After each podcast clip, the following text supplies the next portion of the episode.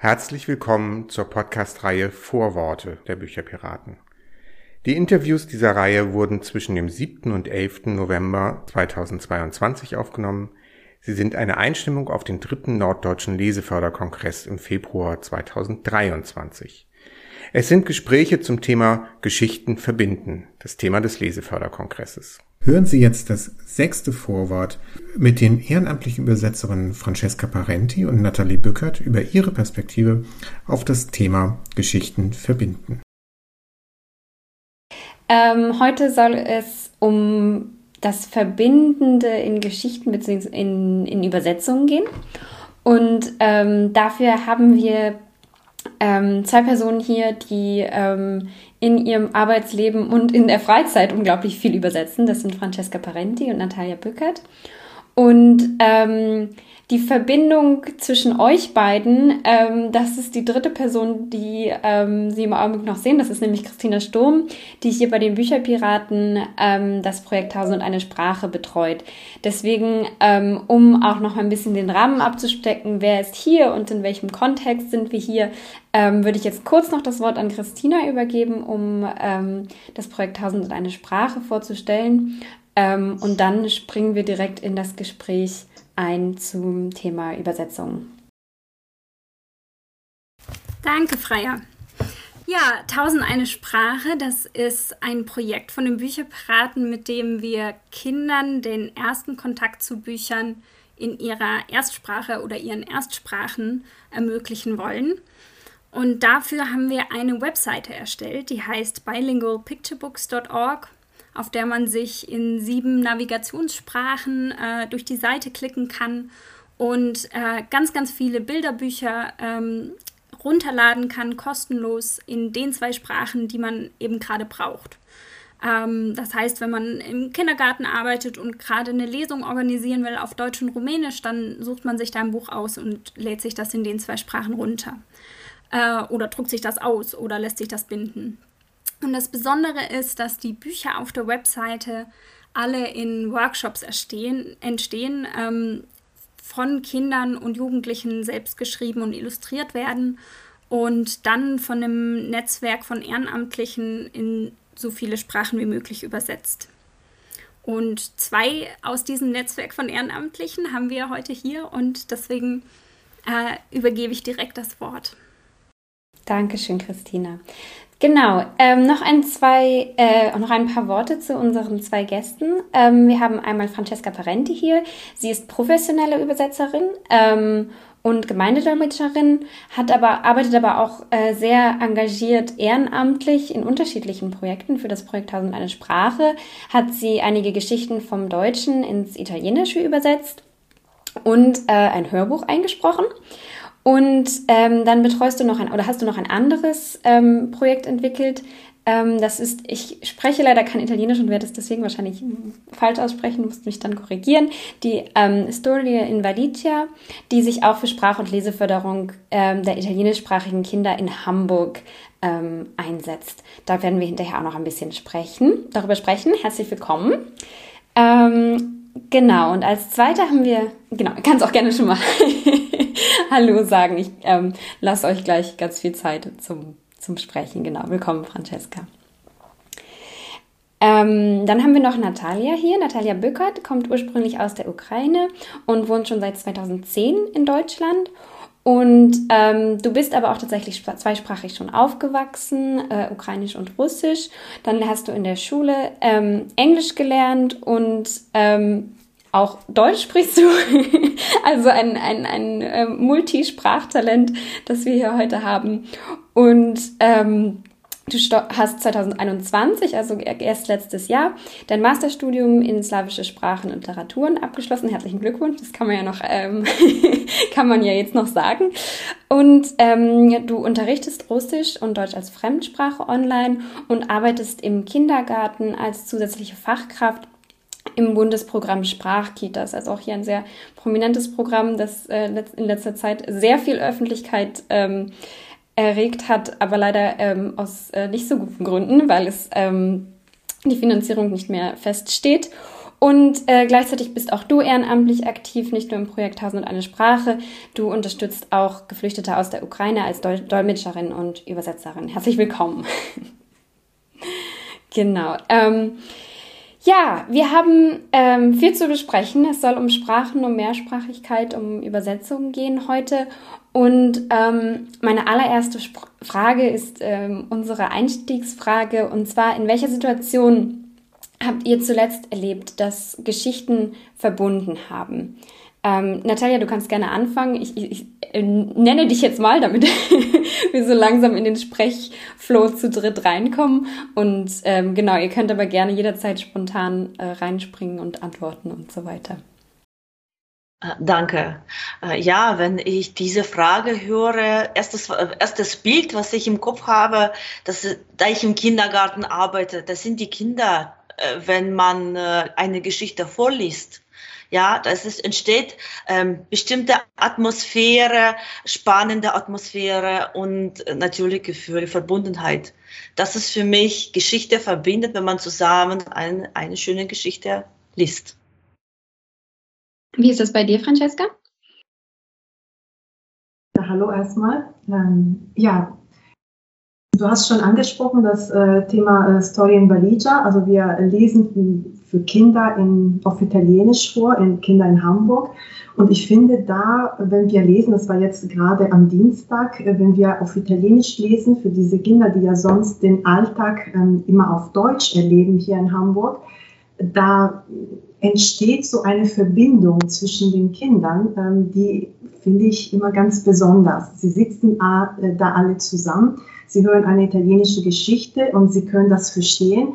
Und dem ist es auch bewusst, das kann nicht jeder. Das ist so auch so ein kleines Privileg, was sie da haben durch die zweite Muttersprache. Und das finde ich, da entwickelt sich so eine schöne Verbindung zwischen den Kindern und zwischen uns, also diejenigen, die vorlesen. Mhm. Ähm, wie seid ihr denn zu eurer, also Natalia, du hast das schon ein bisschen, ähm, letztendlich auch in deiner Biografie kommt das schon ein bisschen heraus, aber was bedeutet denn für euch Mehrsprachigkeit ganz persönlich? Ähm, ähm, dass es normal ist. Als erstes, ja, du hast gerade erwähnt, vier Sprachen, Multitalent. Ja, aber wenn ich mit anderen Leuten unterhalte, wir haben auch Familie aus Italien, die Mama spricht sechs, sieben. Und wenn ich mehr Menschen kennenlerne, die multilingual sind, da sind auf jeden Fall mehr als vier Sprachen. Ja, und das ist für die Normalität und viel davon sprechen sie auch fließend. Das ist nicht so, dass äh, man ein paar Wörter kennt. Sie nutzen das im Alltag, bei der Arbeit. Und das ist für mich auch Normalität. Ja, äh, ich denke, das passt am besten. Wie ist es bei dir, Francesca? Ähm, ja, für mich ist es anders. Also ich bin einsprachig aufgewachsen und für mich war eher etwas, was ich ja erobern musste, also die Mehrsprachigkeit. Und äh, tatsächlich ähm, ist das dann passiert, als ich äh, nach Deutschland gekommen bin. Ich konnte schon ein bisschen, aber dann hat man, habe ich hier das äh, für mich erworben. Und für meine Kinder ist es aber Normalität, ne, wie Natalia sagt. Das, äh, sie sind damit aufgewachsen und das ist auch äh, ja, eine schöne Sache. Mhm. Und für mich ist Mehrsprachigkeit, wenn man in mehrere Sprachen kommunizieren kann. Wie auch immer, also wie gut auch immer man die Sprache beherrscht. Aber wenn die Kommunikation stattfinden kann, das ist schon Mehrsprachigkeit. Ja, Francesca, du bist auch professionelle Übersetzerin. Wie ist es denn dazu gekommen? Also was ist deine Motivation ähm, hinter diesem Beruf? Ja, dazu bin ich mehr oder weniger zufällig gekommen, weil es war das, was ich konnte, als ich eben frisch nach der Uni nach Deutschland gekommen bin. Und das hat mich aber schon sehr fasziniert, also diese, auch das ermöglichen, die Kommunikation ermöglichen. Ich arbeite auch als Dolmetscherin und da merkt man wirklich, es gibt manchmal zwei Parteien, die sich nicht verstehen, die im Konflikt stehen und dieses Dazwischensein und helfen, diesen Konflikt zu lösen, einfach durch die Kommunikation. Das ist das, ist das, was mich fasziniert. Und an der Übersetzung von Texten, von Büchern oder Kindergeschichte oder andere Texte, auch dieses ähm, Übertragen von einer Kultur in die anderen und dann auch den Menschen ermöglichen, ähm, Geschichten kennenzulernen, die sie sonst äh, nie ähm, hätten lesen können. Ja, ähm, du sprichst da einen sehr spannenden Punkt an, finde ich, und zwar ist das von, dass Übersetzungen ja häufig nicht nur Übersetzungen von Wörtern sind, sondern auch von, von Ideen, von Assoziationen, von Kultur. Ähm, ich, vielleicht kann ich die Frage jetzt erstmal an Nathalie, an dich stellen. Ähm, Begegnet dir das in deinem Arbeitsalltag auch, beispielsweise jetzt als Fachkraft in der Kita? Und wie gehst du damit um, wenn du merkst, du musst jetzt vielleicht mehr übersetzen als nur ein Wort? Ja, ja, hinter Übersetzung steht mehr als nur Wörter. Das stimmt. Und ähm, oft gebe ich auch kurze Erklärungen. Das stimmt immer. Ähm, Landkunde, ja, dass man erklärt, dass es auch zum Beispiel Rolle von Frauen in der Ukraine ist ganz anderes und man muss man auch erklären, warum äh, Mama so und so sagt, macht, äh, ja, und es ist natürlich auch spannend, weil oft sind die Sachen für die Menschen, viele nehmen sie so auf, das ist das was Neues und ich, ich erlebe mich eine ganz andere Rolle als, als Expertin. Das ist natürlich auch spannend. Ja, wie ähm, findest du denn, dass es einen Unterschied manchmal auch gibt, wenn du zwischen Kindern untersetzt oder wenn du äh, übersetzt oder zwischen Erwachsenen? Ich denke, zwischen Erwachsenen das ist mehr, weil man hat schon eigene Vorstellungen im Kopf, ja, die sehr wichtig sind. Und ähm, zum Beispiel, äh, ich bin mit Francesca hundert Prozent einverstanden, dass die Kommunikation ist die wichtigste, nicht Wortschatz und, und äh, Grammatik. Wichtigste, dass man sich versteht und miteinander kommunizieren kann.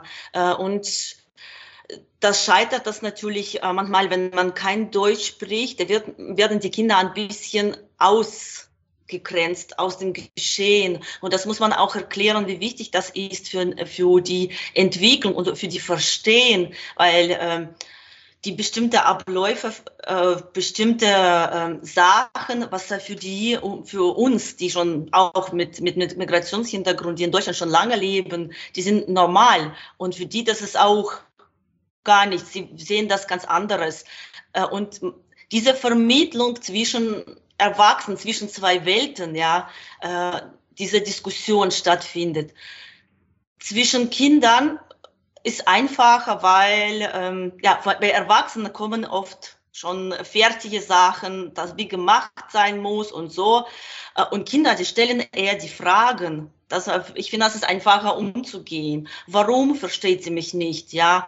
Und Antworten werden so wahrgenommen und es ist einfach weitergelebt. Die Übersetzen ähm, ist auch so, Vermittlungsrolle ist zwar da, aber ich bin eher so, ähm, ich begleite eher da, dies, das Prozess, dieses Prozess. Hm? Das ist ein bisschen andere Rolle.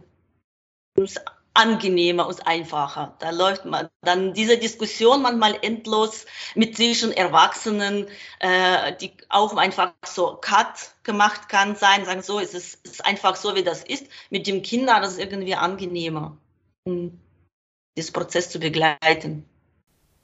Ja. Francesca, hast du ähnliche Erfahrungen auch gemacht? Also in dieser Vermittlungsposition? Ja, es ist immer schwierig, also gerade ich denke an eine Übersetzung, wenn man so mit Themen ein Thema übersetzt, was in einer Kultur selbstverständlich ist und in der andere entweder gar nicht gibt oder eine andere Bedeutung hat. Das ist immer so eine große Schwierigkeit, wenn man so ein So ein konkreten Beispiel, also was ganz Einfaches eigentlich, wenn man jetzt an in Deutschland an Kaffee trinken denkt, äh, hat man ein völlig anderes Bild, als ein Italiener äh, davon hat. Und das sind ja so Feinheiten. So ein Deutscher denkt, ja, Kaffee trinken, so ein gemütliches Kaffee gehen, sich hinsetzen, einen Kaffee oder Milchkaffee bestellen, einen Kuchen dazu essen und sich unterhalten. Und man sitzt da vielleicht eineinhalb Stunden. Für einen Italiener äh, Klar, Kaffee trinken gibt es auch, aber das heißt eher so in eine kleine Bar um die Ecke gehen, äh, am Tresen stehen, ein kurzes Espresso trinken, ein paar Worte wechseln und dann, äh, genau. Und wenn man das in ein Buch hat und das oder in eine Geschichte. Und man übersetzt das, man muss gucken, was versteht die andere Kultur darunter. Und solche Beispiele gibt es immer wieder, in, also sowohl in der Stift, also schriftlichen Büchern, in Erzählungen und auch so in dem Alltag, wenn man auch mit Kindern oder mit Erwachsenen zu tun hat. Es ist immer diese Balance zwischen zwei Kulturen, die sehr spannend ja. ist. Und äh, also ihr verwendet beide in eurem in, in eurer Arbeit, also sowohl professionell als auch äh, ehrenamtlich Bücher. Ähm, wa- warum gerade Bücher als äh, verbindendes Element oder als, mehr, als Element in der Mehrsprachigkeit? Das ist ein Medium, äh, das jeder kennt. Ja, und das Erste, was worauf man greift, sind die Bücher, obwohl jetzt ich, ähm, die Bücher, die ich nutze, die sind auch so digital und mit Audio und mit Video kann man auch so verbinden und ähm, nutzen, vielseitige Kanäle nutzen, um Sprache zu lernen. Ja, also für mich ist das, also ich persönlich, ich liebe Bücher, also das äh, Anfassen, also das Medium Buch so als äh, Gegenstand. Ähm, ich finde es immer wieder faszinierend. Für Kinder ist es immer schön, weil die Bücher auch äh, die Bilder haben und dann, ähm, gerade wenn wir für italienischsprachige Kinder vorlesen, die Bilder helfen immer auch die äh, Geschichten zu verstehen und ähm, durch die Bilder, durch die Illustration kann man äh, sicherlich mehr in Gespräch kommen, kann man die Illustration noch anschauen und äh, die Sachen benennen und ähm, das hilft auf jeden Fall sehr und es ist nicht so, ähm, nicht so passiv wie jetzt ein Film gucken zum Beispiel. Ne? Das ist mehr, es ist mehr Action dabei und man kann sich hinterher auch noch schön damit darüber unterhalten oder man kann ein Bild dazu malen. Es gibt ja so viele Möglichkeiten, das weiter zu verarbeiten auch. Ja. Ähm, vielleicht können wir noch ein bisschen ähm, konkreter darüber reden, was ihr genau ähm, macht. Und ähm, bei Francesca, wir haben im Vorbereitungsgespräch ein bisschen darüber geredet, wie ähm, Storie in Valigia ähm, entstanden ist. Ähm, vielleicht kannst du uns auch hier noch ein bisschen dazu erzählen. Warum gibt es dieses Projekt und was steckt da genau dahinter? Also Storie in Valigia, ähm, das sind zwei äh, Frauen, also meine Kollegen Silvia Ferrioli und ich. Wir haben, wir leben beide hier in Hamburg und äh, wir kommen beide aus Italien. Äh, wir haben beide Kinder und als meine Kinder ähm, hier so kleiner waren, ich habe mich schon von Anfang an die Frage gestellt, wie kann ich sie unterstützen, die italienische Sprache gut zu lernen? Wir leben in Hamburg. Ich bin ja die Einzige gewesen, die mit denen ähm, Italienisch gesprochen hat und das ist manchmal äh, mühsam und ähm, man verliert auch manchmal so ein bisschen den Mut oder man fragt sich, ist das gut, ist das nicht gut?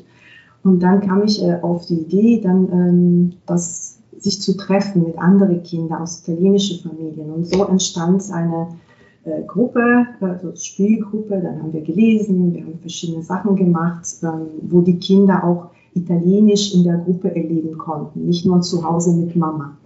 Und das war eine sehr schöne Erfahrung ähm, für mich und meine Kollegin Silvia Ferrioli hatte dieselbe Erfahrung ähm, in einem anderen Stadtteil und irgendwann, ähm, als unsere Kinder schon etwas größer waren und diese Treffen nicht mehr gab, haben wir uns zusammengetan und überlegt, ja, das, äh, das ist aber eine sehr schöne Erfahrung gewesen und das möchten wir auch weitergeben und weitertreiben und dann haben wir uns ein bisschen fortgebildet, jetzt mit den Bücherpiraten zusammen, zum Beispiel mit den Förderkongressen, die sehr, immer sehr schön sind ähm, und mit anderen Veranstaltungen in Italien und hier.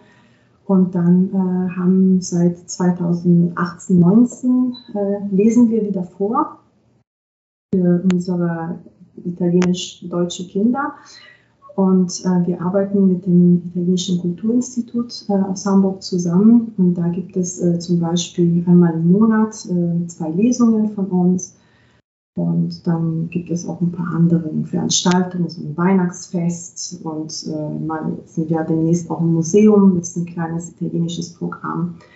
Ja, und das ist schön. Die Familien nehmen das sehr gerne an. Die Kinder freuen sich und sind immer so sehr aktiv. Und ähm, das ist einfach irgendwie eine sehr schöne Sache. Und das äh, also fördert das, ähm, die Sprache, also die italienische Sprache, fördert das Lesen ähm, und auch den Zusammenhalt. Die, die Kinder finden so eine andere Zusammengehörigkeit. Also sie entdecken diese italienisch Sein äh, auf eine an, andere äh, Art und Weise als zu Hause. Ja. Ähm, Natalia, du hast dich ja auch, also du hast Sprachen studiert, ähm, hast dich dadurch ja wahrscheinlich sehr intensiv auch mit Sprachen auseinandergesetzt, hast gerade schon gesagt, Mehrsprachigkeit war für dich ähm, immer schon normal. Wie bist du denn zur Arbeit mit ähm, Kindern gekommen oder was ist deine Motivation dahinter? Ähm, äh, eigentlich, zu kind- ich bin zuerst zu, zu den Kindern gekommen und dann zu den Sprachen. Ich habe F S J gemacht im Kindergarten und dann ähm, habe ich mich entschieden, dann im Kindergarten mich weiter auszubilden und als Kindheitspädagogin Bachelor habe ich abgeschlossen. Ich denke, zu Sprachen habe ich gekommen, ähm, weil dieser Kontrast, wie es schon Francesca gesagt hat, äh, wer bin ich? Ja, meine, mein Selbstbild äh, wird auch verändert durch äh, andere Kultur und Sprache. Ich bleibe zwar Ukrainerin, äh, das ist Teil meiner, aber deutsche Identität ist auch Teil äh, mein, meines Sein. Und äh, diese Auseinander, Auseinandersetzung ist dazu geführt, dass ich auch zu Sprachen dieser mehr und mehr professionell gekommen bin, ähm, Angst, dass ich meine Muttersprache vergesse. Ich weiß nicht, wie ist das möglich, aber das hatte ich und deswegen habe ich so Gefühl gehabt, ich muss oder soll jetzt mich mit meiner Muttersprache mehr beschäftigen und das auch zu Studium geführt und äh, im Kindergarten äh, wir sind Kinder, Kindergarten, wo nicht so viele Kulturen und es ist trotzdem acht.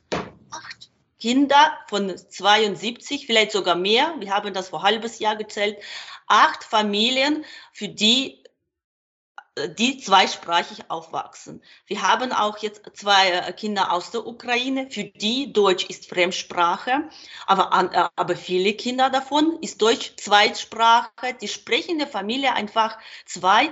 Und das ist natürlich spannend, auch diese Entwicklung beobachten. Und ich denke, ich kann mich auch ein bisschen hineinversetzen, wie diese Kinder fühlen, ja. Weil man, man versteht eigentlich schon viele Hintergründe und trotzdem diese Besonderheit äh, ist da. Und wie finde ich diesen Balance, ja, dass ich auch ich bleibe und trotzdem in der Gesellschaft mich wohlfühle. Ja, ich denke, diese Frage haben die auch. Und das ist für mich jetzt spannend, mit Mehrsprachigkeit, mit Sprache und natürlich jetzt noch Übersetzung gekommen. Und ich finde, das ist so eine kreative Tätigkeit. Ich erschaffe was Neues, man muss man jedes Wort, ich habe bei Büch, Bücherpiraten auch ganz einfache Bücher übersetzt. Und da guckt mal, da waren auch Sprichwörter dabei. Die kann man nicht einfach wörtlich übersetzen, muss man Alternative so, suchen. Und das war total spannend. Auch und das Auch, ich erkenne auch meine Entwicklung durch Sprache, in Sprache, äh, auch darin. Francesca, du hast ganz viel genickt. Ist das bei dir auch eine Auseinandersetzung mit der eigenen Identität, mit der eigenen Mehrsprachigkeit deiner Arbeit? Ja, auf jeden Fall. Auf jeden Fall. Man äh, merkt auch immer in der Arbeit, ähm, in der Übersetzung, äh, du hast einen Text und dieser Text hat in der Ausgangssprache eine bestimmte Wirkung auf die Lesenden. Und äh, der, die Kunst ist, das so zu übertragen in der Zielsprache, so dass dieser Text auf, das, auf die Zielgruppe eine ähnliche äh, Wirkung hat. Und das ist, äh, ja, das ist immer sehr, sehr spannend und hat auch sehr viel mit Identität zu tun. Und ähm, ja, mit, man sagt auch, dass man ähm, je nachdem, in welche Sprache man spricht, sich auch anders fühlt und äh, hat so eine andere Wahrnehmung von sich selbst. Das finde ich schon so. Ja, das kenne ich selber auch, dass ich das Gefühl habe, dass ich eine andere, sogar eine andere Persönlichkeit bin, wenn ich eine andere Sprache spreche, auch mit unterschiedlichem Selbstbewusstsein beispielsweise oder unterschiedlichem, unterschiedlichen Emotionen, weil sich manche Emotionen eben in anderen Sprachen anders anders ausdrücken, ähm, das, das stimmt. Ja. Ich habe mal eine Studie gelesen, die haben auch da bewiesen, dass sogar äh, Ton, in bestimmten Sprachen spricht man auch höher, in bestimmten tiefer. Und das hat man auch bewiesen, dass eine Person, je nach man die Sprache wechselt, wechselt auch Tonlage, geht höher oder tiefer. Ja, weil das ist auch ein, ein bisschen ein, eine andere Welt ist. Hm. Ja. Könnt ihr das denn konkret festmachen? Also Francesca, was ist, kannst du sagen, was die, die deutsch sprechende Francesca ist oder was die italienischsprachige, wer die italienischsprachige Francesca ist? Oder Natalia, du ähm, bei dir ja auch mit Ukrainisch, Russisch. Habt ihr bestimmte Assoziationen mit den Sprachen? Sehr schwer. Ähm, also bei mir ist es vielleicht so, Deutsch mehr die Sprache der Arbeit, also das ist mehr eine Sprache, in der ich so meinen Arbeitsalltag mit, mit Kunden, meine Kunden, vor allem deutschsprachige, ist eher so die professionellere Seite vielleicht und das äh, Italienische mehr das ähm, vielleicht Freizeit und Familie und so. Wobei es ist sch- sehr schwer zu sagen, weil das vermischt sich natürlich auch. Ne? Wir sprechen in der Familie beispielsweise auch schon Deutsch. Das ist, das ist auch schon interessant. Man sollte darauf achten. Ja, die Frage finde ich auch sehr spannend. Kann ich auch nicht so, wahrscheinlich muss ich auch tatsächlich nachdenken, weil hat mich jemand gefragt, wie träumst du, auf welche Sprache? Und da habe ich, ist egal, es gibt äh, Träume auf Deutsch, gibt es Träume auf Ukrainisch, gibt es Träume auf Russisch. Ähm, dann hat mich gefragt, Emotionen, wie äußerst du Emotionen, wenn du mal schimpfst? Ich habe gesagt, eigentlich auch auf Deutsch. Ähm, ja, es ist auch, auch schwer, weil das ist auch... Doch, theoretisch kann man das alles teilen auf Ukrainisch, Deutsch, Russisch, aber, aber eigentlich bin ich eine Person, wenn das alles so zusammen ist. Aber ich finde, das ist trotzdem wichtig, für sich zu reflektieren, ja klar. Ja, wie, ja. wie bin ich? Das, die Frage wird immer da sein. Ja, das erinnert mich ein bisschen zurück an, äh, am, jetzt habe ich auch schon wieder die Wochentage durcheinander gebracht, aber wir haben ja vor, vor ein paar Tagen mit Olga Grasner gesprochen und ähm, da ist dann ja auch so ein bisschen die Frage aufgekommen, ähm, also ich kenne das von meiner eigenen ähm, Familie, beziehungsweise hier zu Hause, ähm, sprechen wir mehr als eine Sprache zu Hause und deswegen lässt sich das manchmal auch gar nicht so gut trennen, weil es eben, oder auch Francesca, du hast es auch gesagt, ihr sprecht vielleicht auch mal beides und es wird dann eher so eine Familiensprache, die sich entwickelt, die vielleicht gar nicht unbedingt jetzt nur das eine und nur das andere, sondern wirklich die Kombination aus, aus unterschiedlichen Sprachen ist. Also ich finde, man kann dann auch so ein bisschen anfangen, umzudenken, was, was, was macht denn eigentlich eine Sprache aus und letztendlich bewegen wir uns ja in verschiedenen Sprachräumen, also Zuhause-Sprache, Kindergartensprache, Schulsprache, also und das ist ja manchmal gar nicht so stark an diese nationalen oder wie man sie auch immer kategorisieren will, Sprachen gebunden. Zumindest ähm, mache ich da mehr und mehr die Erfahrung, dass das so ist. Ähm, und ähm, wenn man so über diese verschiedenen Räume nachdenkt und ihr, also ihr seid ja beide wirklich auch aktiv, ähm, dass ihr euch dafür einsetzt, dass jetzt zum Beispiel nicht nur zu Hause ein mehrsprachiger Raum ist, sondern auch Orte außerhalb von zu Hause, also Kindergarten oder Lesungen oder ähnliches. Ähm, warum, warum ist das so wichtig? Also warum setzt ihr euch dafür ein?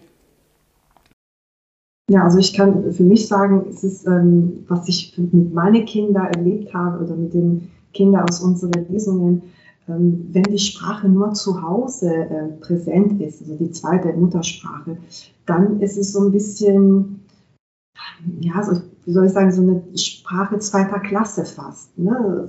So, und dann denkt man, es ist nicht so wichtig, also ich brauche die jetzt im Alltag nicht. Und, ähm, und das macht vielleicht bei manchen Kindern, es gibt schon durchaus Kinder, die das irgendwann nicht mehr sprechen wollen.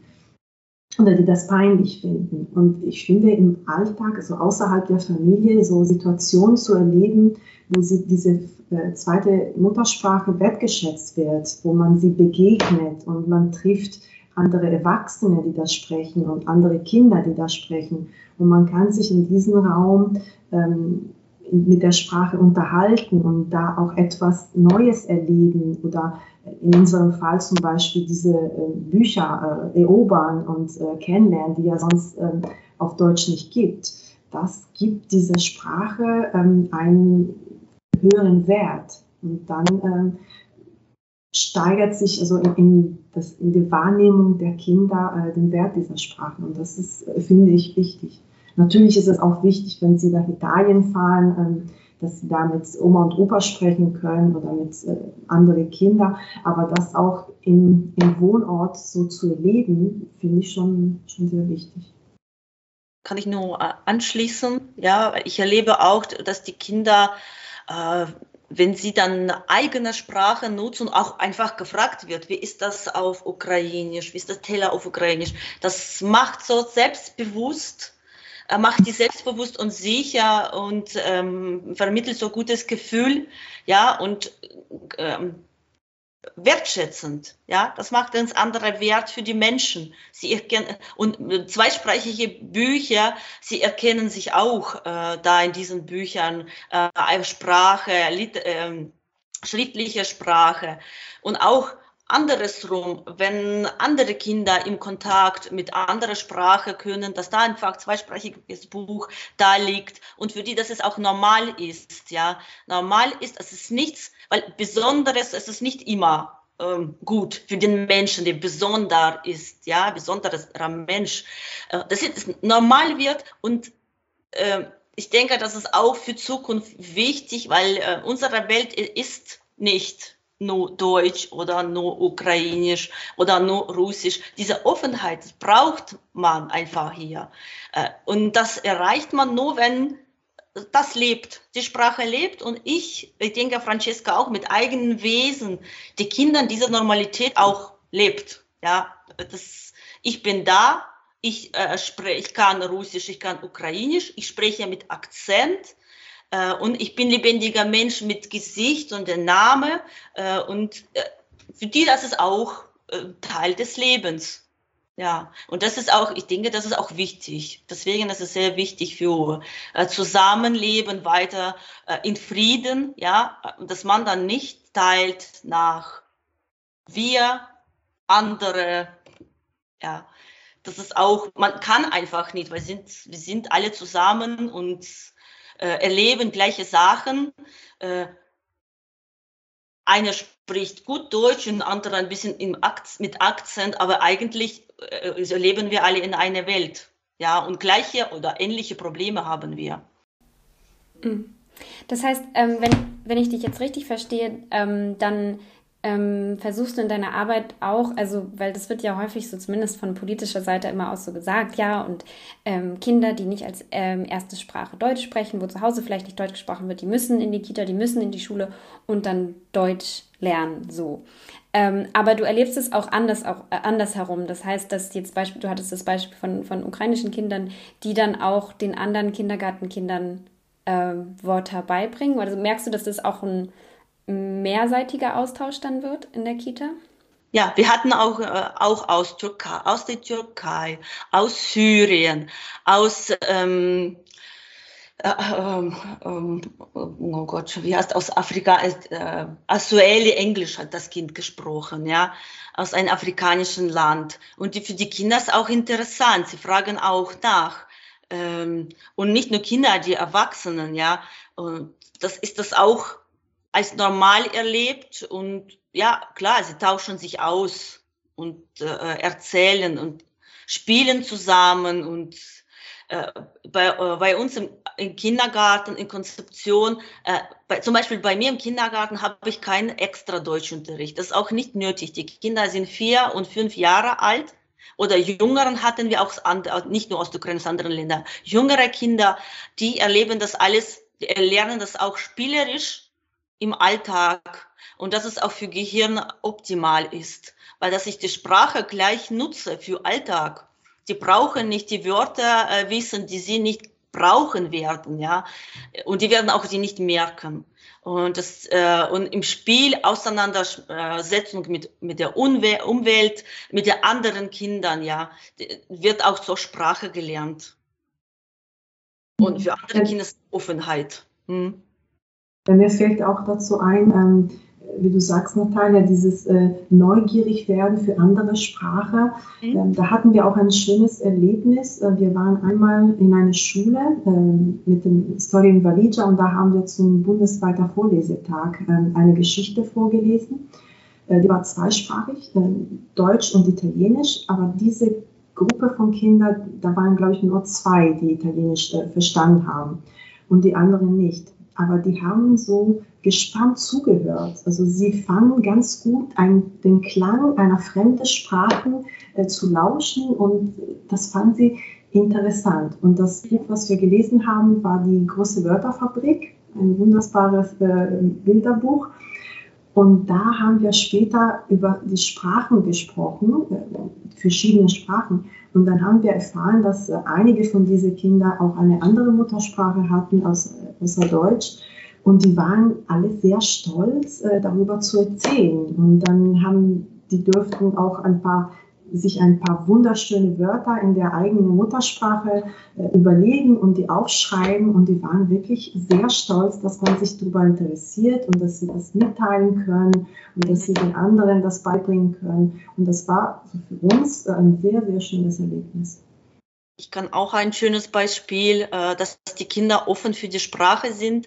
Für die ukrainischen Kinder haben wir Bücher als Geschenk bekommen. Die Bücher waren nur auf Ukrainisch und die Geschichten waren auch keine alternative Deutsch. Das bedeutet, auf Deutsch gibt es die nicht. Und ich weiß, dass die Kinder zu mir gekommen, die, die ukrainische, ukrainisch nicht können, und sie haben darum gebeten, Geschichte vorzulesen. Und ich habe das vorgelesen und ganz ein bisschen dazwischen übersetzt und gezeigt. Das war auch ein Bilderbuch und die, war, die sind selber zu mir gekommen, wollten, wollten die Geschichte hören.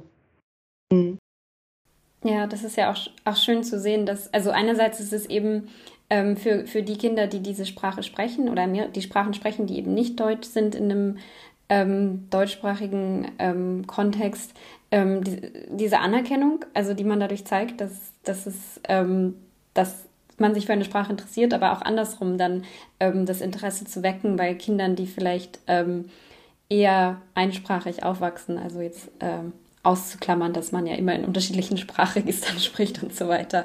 Ähm, ja, das äh, finde ich sehr spannend von euch zu hören. Also ich finde auch diese, gerade diese ganz konkreten Beispiele, die ihr mitbringt, sehr, ähm, sehr bereichern tatsächlich. Ähm, gibt es denn bei euch in der Arbeit, ähm, also sowohl jetzt vielleicht, also vor allem in der Arbeit mit Kindern, ähm, besondere Herausforderungen, die euch immer wieder begegnen? Also für mich bei unseren italienischen Lesungen ist äh, immer die Schwierigkeit, den richtigen Mittelmaß zu finden oder die richtigen Bücher zu finden, mhm. weil die Kinder, die zu uns kommen, also manche sind sehr heterogene Gruppen. Also manche Kinder können perfekt Italienisch und sind erst seit kurzem in, in, in Hamburg. Und es gibt andere, die äh, vielleicht nur den Papa haben, der Italienisch spricht. Oder es gibt sogar ein Mädchen, die kommt ab und zu und bei ihr ist nur der Opa. Das heißt, wir haben einen ganz unterschiedlichen Niveau. Und dann ist für uns immer äh, ein bisschen schwierig, so den Mittelmaß zu finden. Also was äh, kann man denn zumuten, was ist zu viel oder wie sehr muss man dann beim Vorlesen helfen oder eventuell hinterher erklären oder vorher schon ein paar Wörter ähm, präsentieren. Genau. Und das ist ja so ein bisschen die Schwierigkeit. Und wie gehst du dann vor, wenn du merkst, dass es unterschiedliche Sprachniveaus beispielsweise gibt? Also wir gucken, ähm, dass wir Bücher nehmen, die nicht zu lang sind im Allgemeinen. Und bei unseren Lesungen haben wir immer so ein bisschen Vorbereitung. Das heißt, wenn das Buch jetzt über das Meer und äh, Strandgut oder Schiffe ist, dass wir dann ein paar Gegenstände bringen und schon mal drüber reden, damit wir sicher sind, dass alle Kinder wissen, was eine Muschel ist oder was ein äh, Schiff ist oder was, was auch immer jetzt in den Algen oder in dem Buch kommt, ne? Dass sie so ein bisschen auf das Wortschatz vorbereitet äh, sind und dann mit Hilfe der Bilder und mit der Sprache, das, also klappt das äh, schon eigentlich immer. Und ich denke, also die Kinder sind auch sehr flexibel, das, was sie nicht äh, verstehen, das äh, denken sie sich aus, ne? Also da sind öfter so viel offener als äh, Erwachsene auch für die Fantasie. Ja. Nathalie, was sind die Herausforderungen, die dir so begegnen? Das ist, da wir das kein richtiger Sprachkurs oder keine, ja, bringen keine Sprache bei, es ist eigentlich oft dann ähm, vielleicht zwischenmenschliche Sachen, die man dann klären, aushalten muss. Ähm, die äh, oft äh, Familienhintergrund, ähm, Biografien, ja, wo man dann ähm, arbeiten muss, um zu verstehen, äh, da ich so aus der Perspektive, dass ich die Muttersprache nicht verstehe, dass natürlich schwer, man bestimmte Sachen kann man nicht sich ausdenken, da muss man auch richtig empathisch sein, äh, damit man so versteht, was da passiert, weil Fragen kann man nicht. Auf ukrainische ähm, Sprache ist natürlich für mich jetzt einfach, Fragen, und zum Glück die Eltern sind auch offen und sie erzählen, wenn irgendwelche äh, Situationen da sind, herausfordernd für die Familie, und dann merkt man auch, dass für die Kinder ähm, doch, ich merke, manchmal fehlt Geduld. Ja, es ist auch wichtig, Geduld zu haben. Das dauert, bis die Sprache kommt, bis die Kinder sprechen können. Ja, und diese Geduld zu haben und äh, offen sein und äh, Sprache nicht als ähm, ja ähm, fertiges Produkt zu sehen, ja, da, weil wenn Kind jetzt zwei Wortsätze nutzt, das bedeutet nicht, dass er äh, Sprache gar nicht beherrscht, ja, besonders wenn man auf die Alter guckt, mit drei Jahren beherrscht ein Kind auch Muttersprache noch nicht, ja, dass man solche Hintergründe versteht. Ich merke, mir geht so mit der Geduld, der Zeit lassen, und anderen Kollegen auch, dass man da diese Geduld aushalten kann und Zeit lässt, ja. Das ist herausfordernd, ja. Und jedes Beispiel, jedes Beispiel ist individuell. Man kann auch keine Zeitrahmen geben, kein irgendwelche Leitfaden, gar nichts. Es überall jedes Kind, auch in einer Familie, erwirbt, erwirbt das Sprach, die Sprache anderes.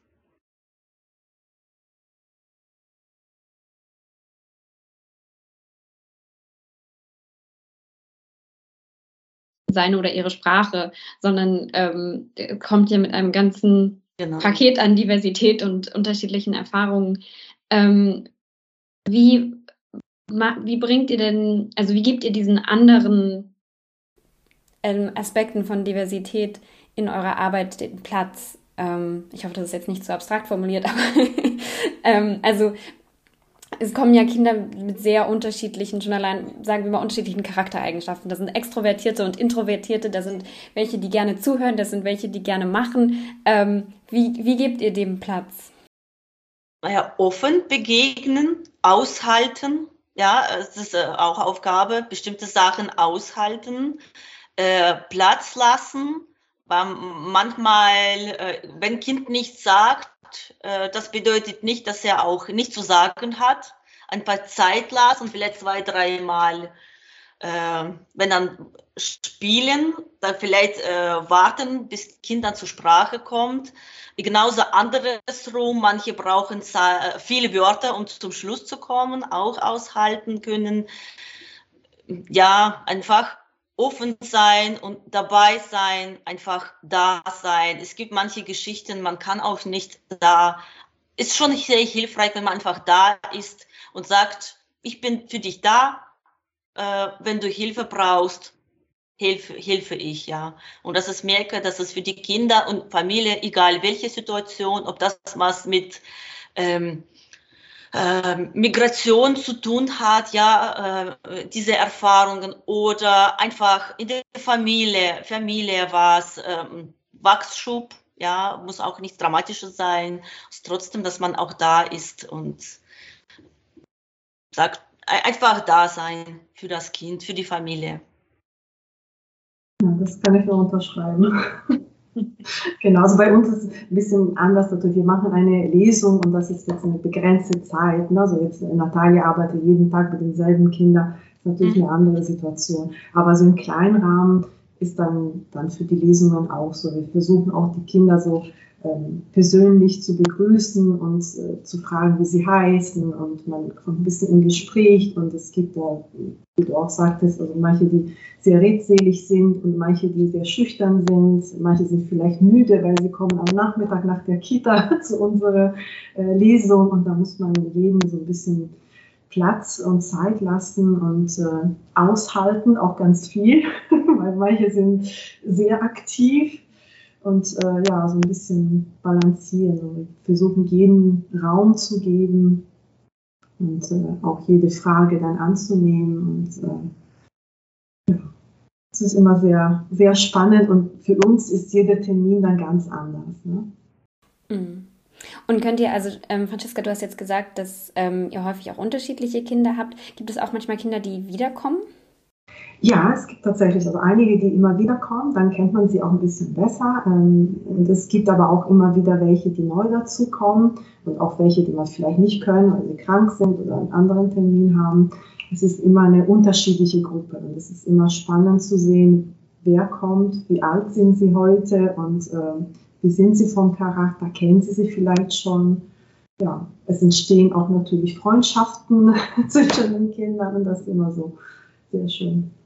Und könnt ihr, ähm, das ist eine Frage an euch beide, könnt ihr Veränderungen beobachten? Also ähm, ihr, ihr, ihr eröffnet diese mehrsprachigen Räume, in denen Kinder für unterschiedliche Sprachen auch Anerkennung und so weiter finden können.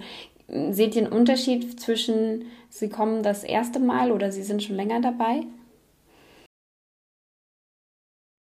Ja, also bei, bei uns auf jeden Fall. Wenn sie das erste Mal kommen, sind sie immer sehr zurückhaltend und verstecken sich erstmal hinter Mama und Papa und gucken dann ganz vorsichtig, und äh, dann werden sie angesprochen, dann erleben sie die Lesung, und äh, wir spielen zusammen, das, wir singen auch, und, und das nächste Mal ist natürlich schon anders. Sie erinnern sich an die Situation, sie kennen den Ort schon, und dann fühlen sich schon gleich wohler und setzen sich sofort auf unseren Teppich, und äh, das ist schon, das ändert sich schon. Und sie reden auch mehr, dass, äh, ne, wenn sie mehrmals kommen, dann reden sie mehr, und äh, ja, man merkt auch, dass sie manchmal stolz sind. Also wir hatten gerade jetzt am Dienstag, äh, wir machen so immer so eine Anfangsgeschichte, ist immer dieselbe, und da waren so zwei äh, Geschwister, die einen Monat davor auch schon dabei waren, und das Mädchen wusste, also konnte sich erinnern an diese Anfangsgeschichte, und dann sagte sie schon vor, ja, ich weiß, jetzt passiert das, und ach ja, jetzt kommt das, und dann sind sie immer sehr stolz, wenn sie das wissen. Und, ja.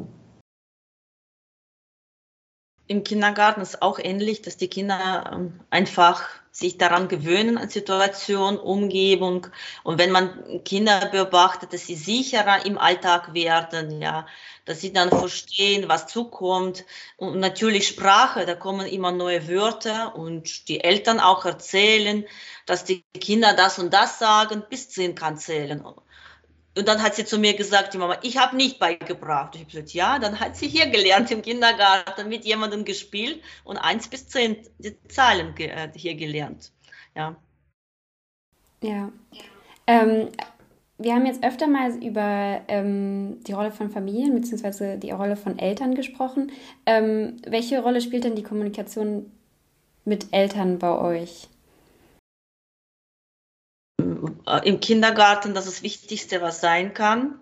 Ist natürlich sehr wichtig. Ich merke jetzt, für, die, für den Kindergarten ist auch große Erleichterung, dass ich mit, dem Eltern, mit den Eltern nicht nur Muttersprache sprechen kann, ich verstehe auch die Hintergründe. Ja? Ich kann die auch erklären, damit ich keine Missverständnisse äh, entstehen, dass die Eltern das nicht böse gemeint. Das ist einfach ja anderes. Oder gibt's gar nicht in der Ukraine, was es hier erwartet, diese Erwartungen, ja, und äh, das, das, und für die Kinder ist es auch wichtig, weil Eltern, das ist die, die Vertrauenspersonen, und die messen sich auch, wenn sie merken, dass die Eltern pädagogischen Personal vertrauen, da ist das Vertrauen vom Kind auch da. Es ist genauso andersrum, wenn keine Beziehung entsteht und kein Dialog zwischen Kindergarten und Eltern, ist es auch mit dem Kind nicht einfach. Also für uns ist essentiell, weil ja die Eltern die Kinder zu uns bringen. Also die können nicht äh, alleine kommen.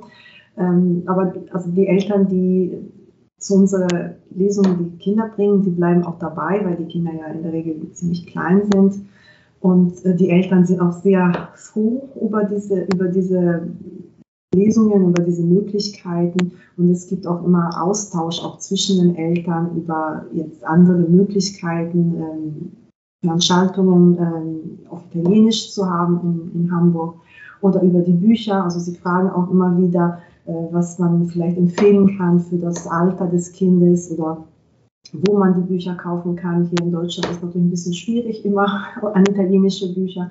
Und dann ist so auch der Austausch mit den Kindern und äh, mit den Eltern und auch oft äh, Fragen zur äh, Zweisprachigkeit oder zu Möglichkeiten, auch äh, Kurse oder deutsche-italienische Schule zu besuchen. Also da gibt es immer so auch Austausch in diesen, über diesen Themen.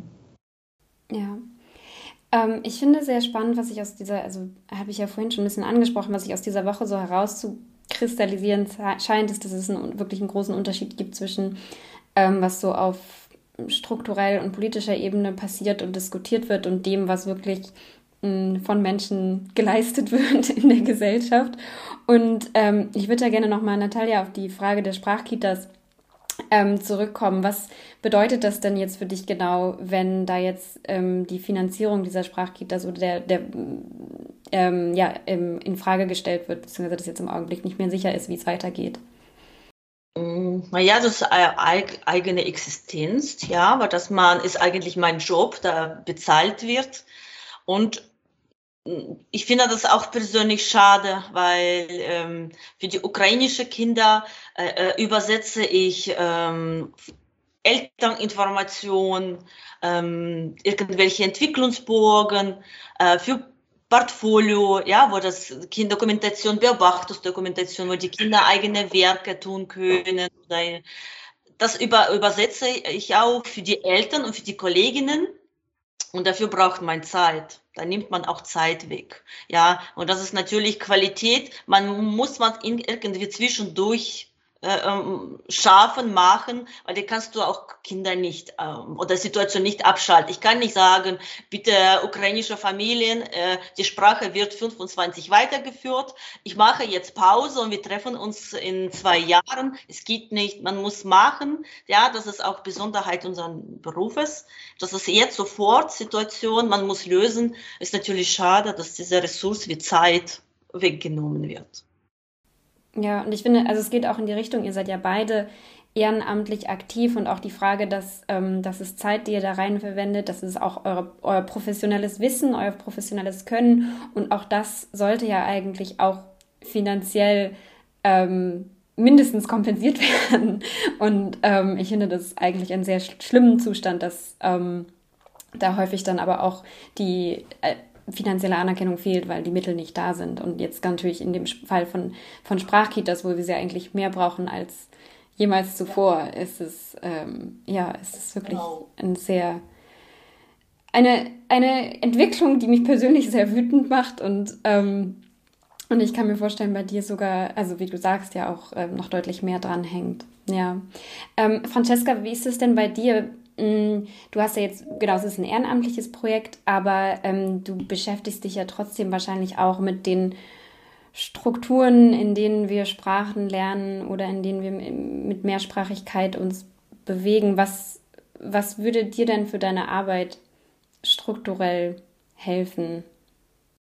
Also ich muss sagen, für die, ähm, jetzt für unsere Storie in Valigia, für unser Leseprojekt, das sind wir ganz gut äh, vom Italienischen Kulturinstitut äh, unterstützt und da sind wir auch sehr froh drüber, ähm, weil auch ein sehr großer zeitlicher Aufwand ist, das alles vorzubereiten und vorzutragen äh, und die richtigen Bücher zu finden. Da ist also hinter einer Lesung von einer halben Stunde steckt, stecken ganz viele Stunden Arbeit, äh, Recherche, Proben, äh, da ist wirklich sehr viel.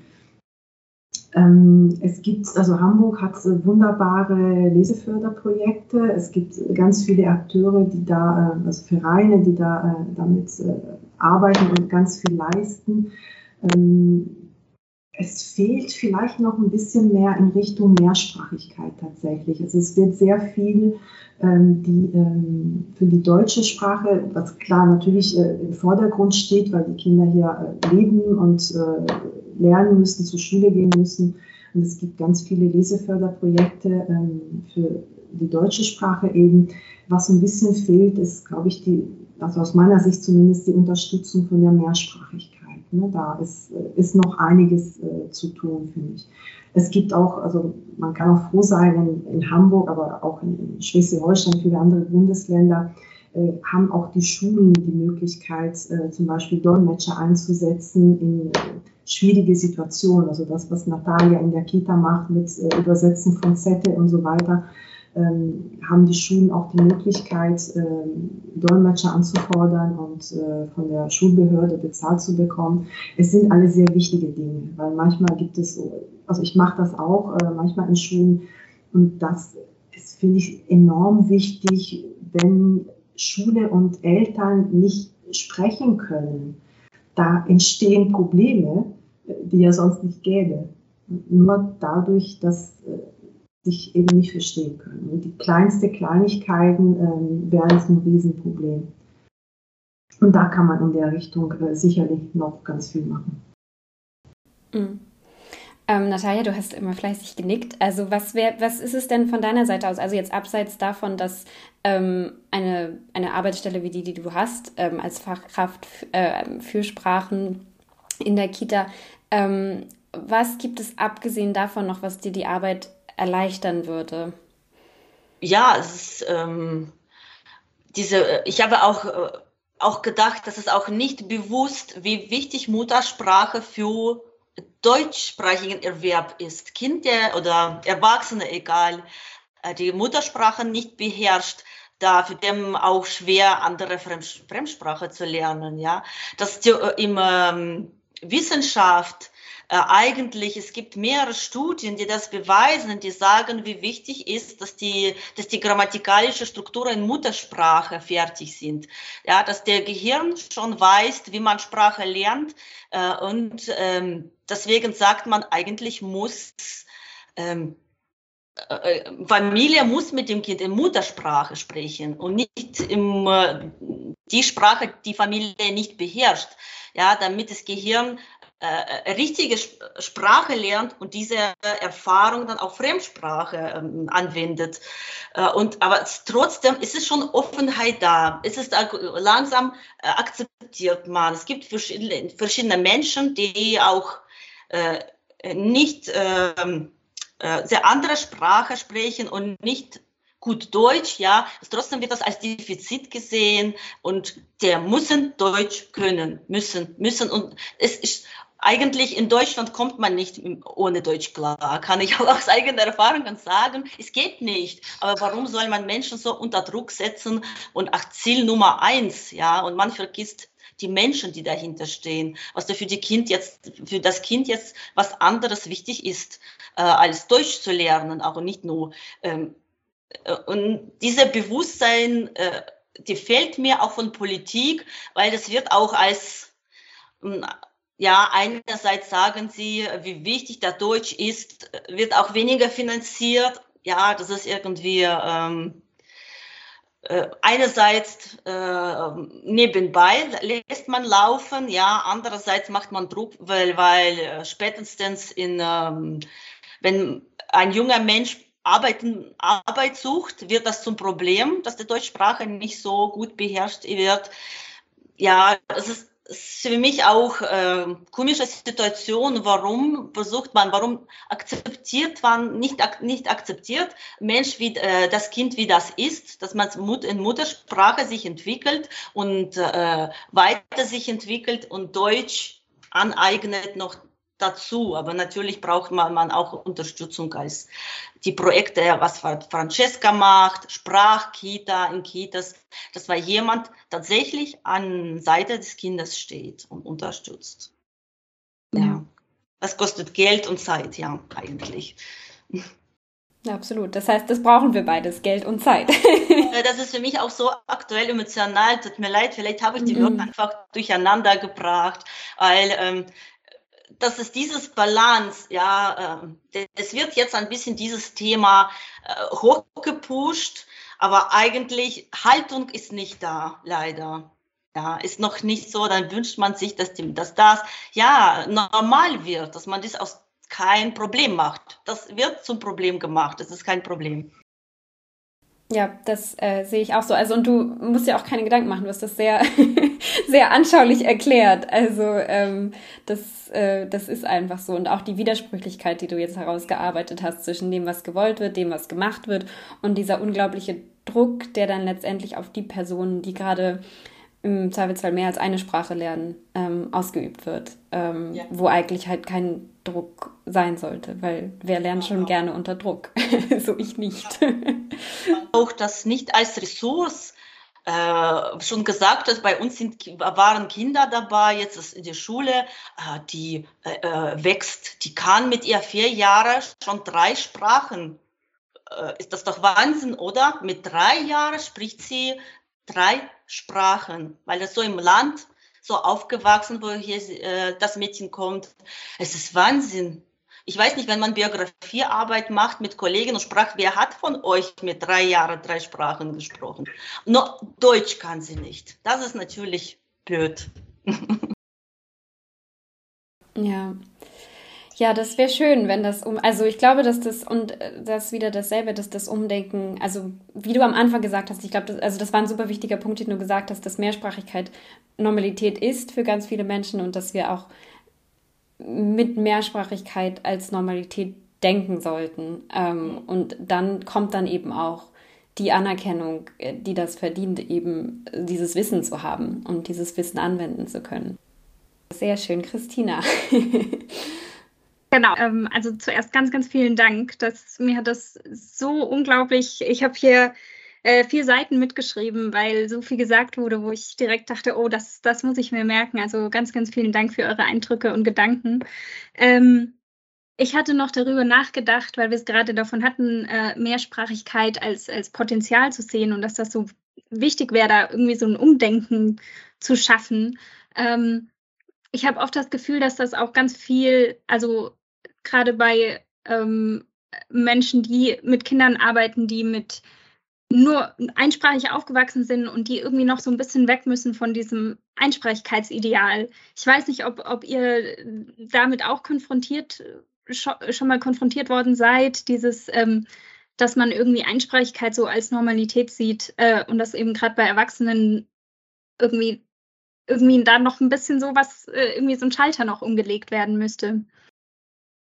Ja, es ist so. Also ich finde, also manchmal ähm, wird das, die Zweisprachigkeit, die Mehrsprachigkeit ignoriert. Also man äh, weiß nicht davon und man spricht nicht darüber. Und ähm, ja, wie ich das vorher gesagt habe, dann mit den, ähm, bei dieser Lesung mit den ähm, Kindern von der Große Wörterfabrik, also die waren so, ich fand das so erstaunlich, dass wir uns darüber interessiert haben, auf deren Mehrsprachigkeit.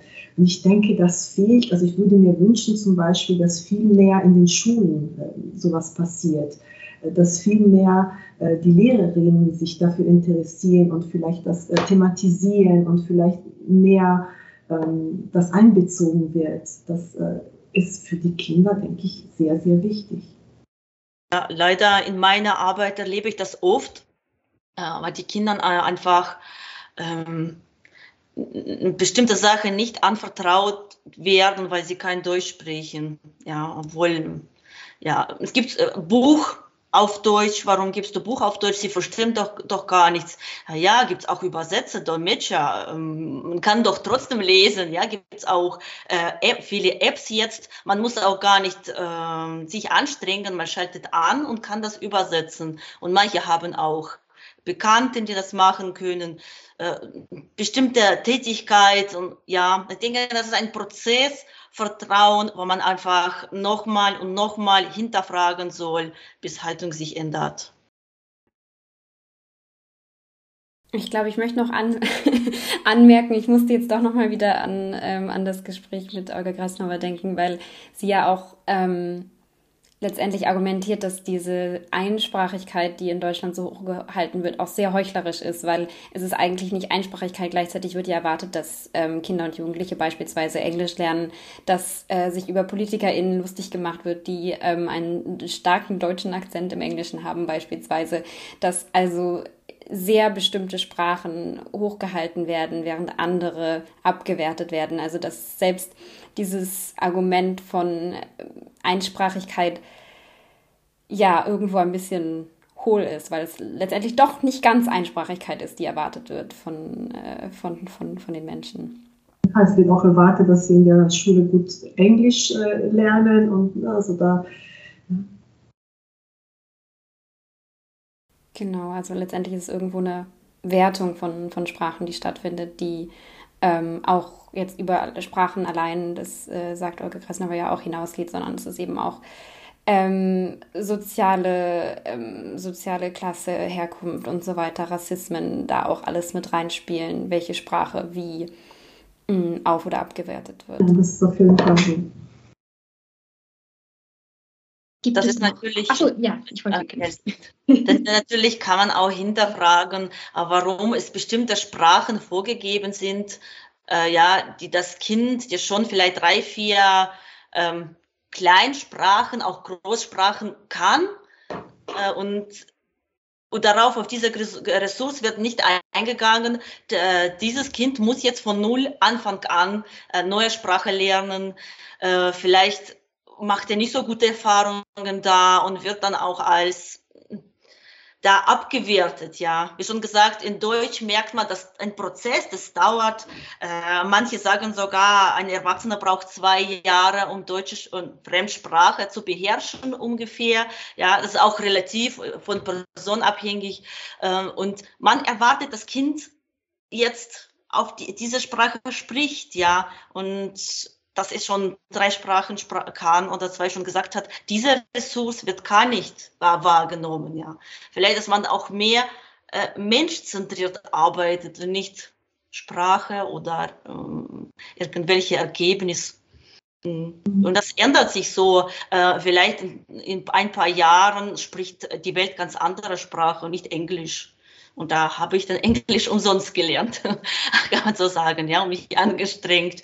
Ähm, Oder Biografie, ich habe in der Schule Englisch gelernt und eigentlich brauche ich Deutsch in mein Leben, ja. Das ist auch die Frage, ich brauche Englisch fast gar nicht im Alltag. Die, die Sprache nutze ich, das ist für mich auch tote Sprache, die nutze ich gar nicht, ja. Für mich wichtiger, Deutsch zu lernen.